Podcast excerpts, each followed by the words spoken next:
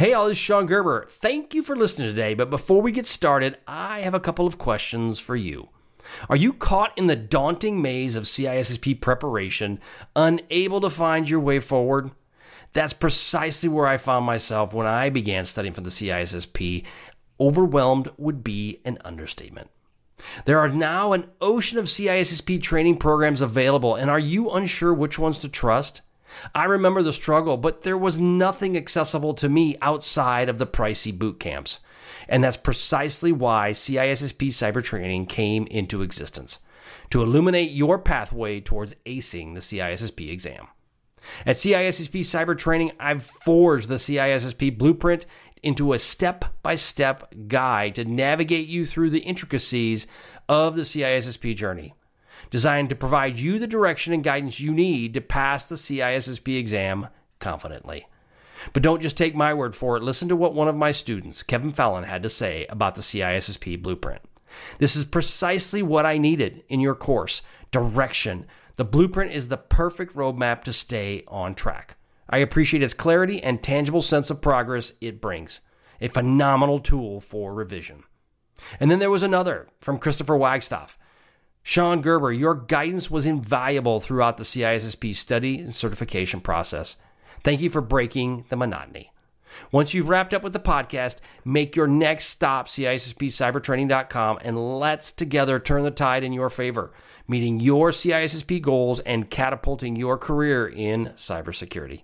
Now, without further ado, let's get going. Giddy up. Welcome to the Reduce Cyber Risk Podcast, episode 60 CISSP exam questions, domain one. Welcome to the Reduce Cyber Risk Podcast, where we provide you the training and tools you need to pass the CISSP exam while enhancing your cybersecurity career. Hi, my name is Shon Gerber, and I'm your host for this action packed, informative podcast. Join me each week as I provide the information you need to grow your cybersecurity knowledge so that you're better prepared to pass the CISSP exam. All right, let's get going.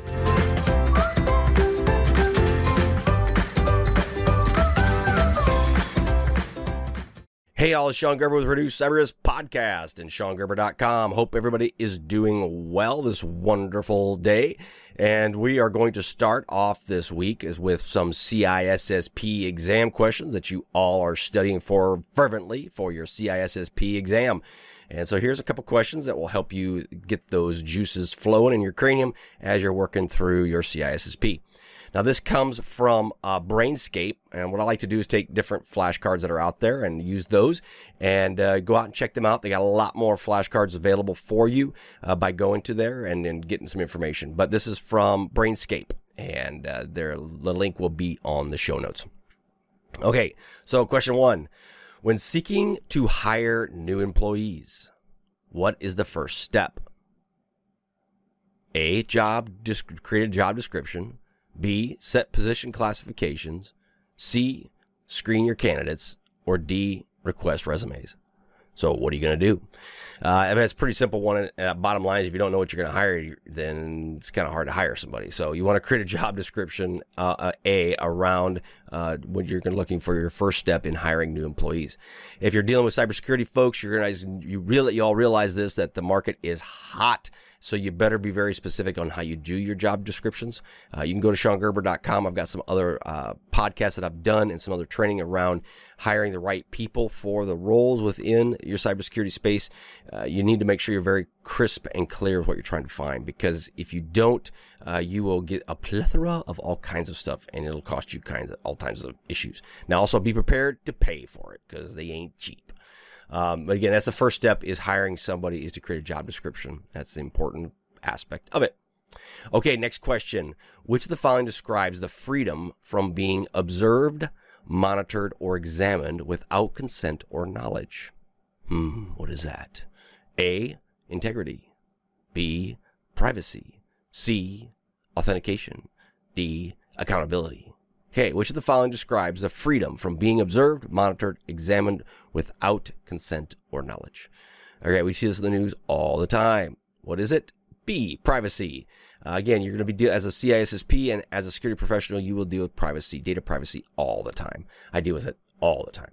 So uh, it's important for you to understand privacy as well as how you deal in the security space. I also recommend if you are a security person, you get in bed with your compliance people. I don't mean that literally. I mean just know them. Yeah, you, you don't want to do that. Unless you are married to the person, then that's fine to get in bed with the compliance person. But if you're not married to the person, do not get in bed with the compliance person.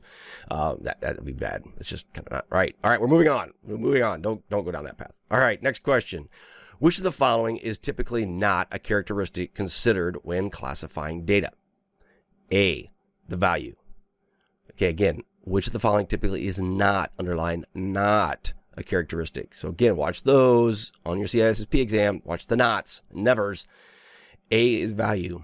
B is size of object. C is useful lifetime. D, national security implica- implications. That's a hard word.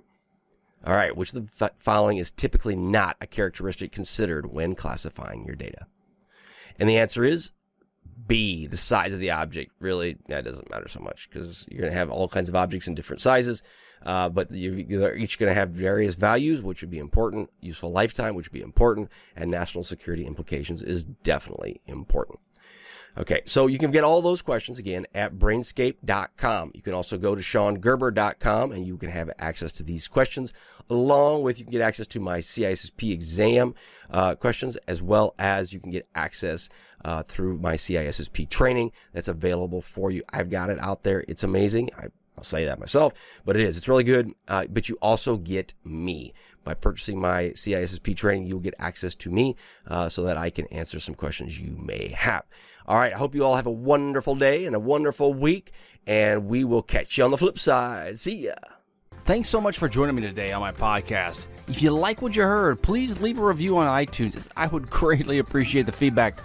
Also, check out my CISSP videos that you can find out on YouTube. Just search for Shon, S H O N, Gerber, like the baby food, toilet, or whatever you choose. And then you will find a plethora of content to help you pass the CISSP exam the first time. Lastly, head over to ShonGerber.com and look at the cornucopia of free CISSP materials available to all my email subscribers. Thanks again for listening. See ya. Thanks so much for listening today, as it was my pleasure to prep you for the CISSP exam. But are you interested in some free CISSP exam questions? Head on over to CISSPquestions.com and sign up to join my email list, and you will gain access to 30 free CISSP questions each and every month. That's a total of 360 questions just for signing up with CISSP Cyber Training. You will also gain access to other free resources, so just head on over to freeCISSPquestions.com or CISSPcybertraining.com and sign up today. All right, have a wonderful day, and we'll catch you on the flip side. See ya.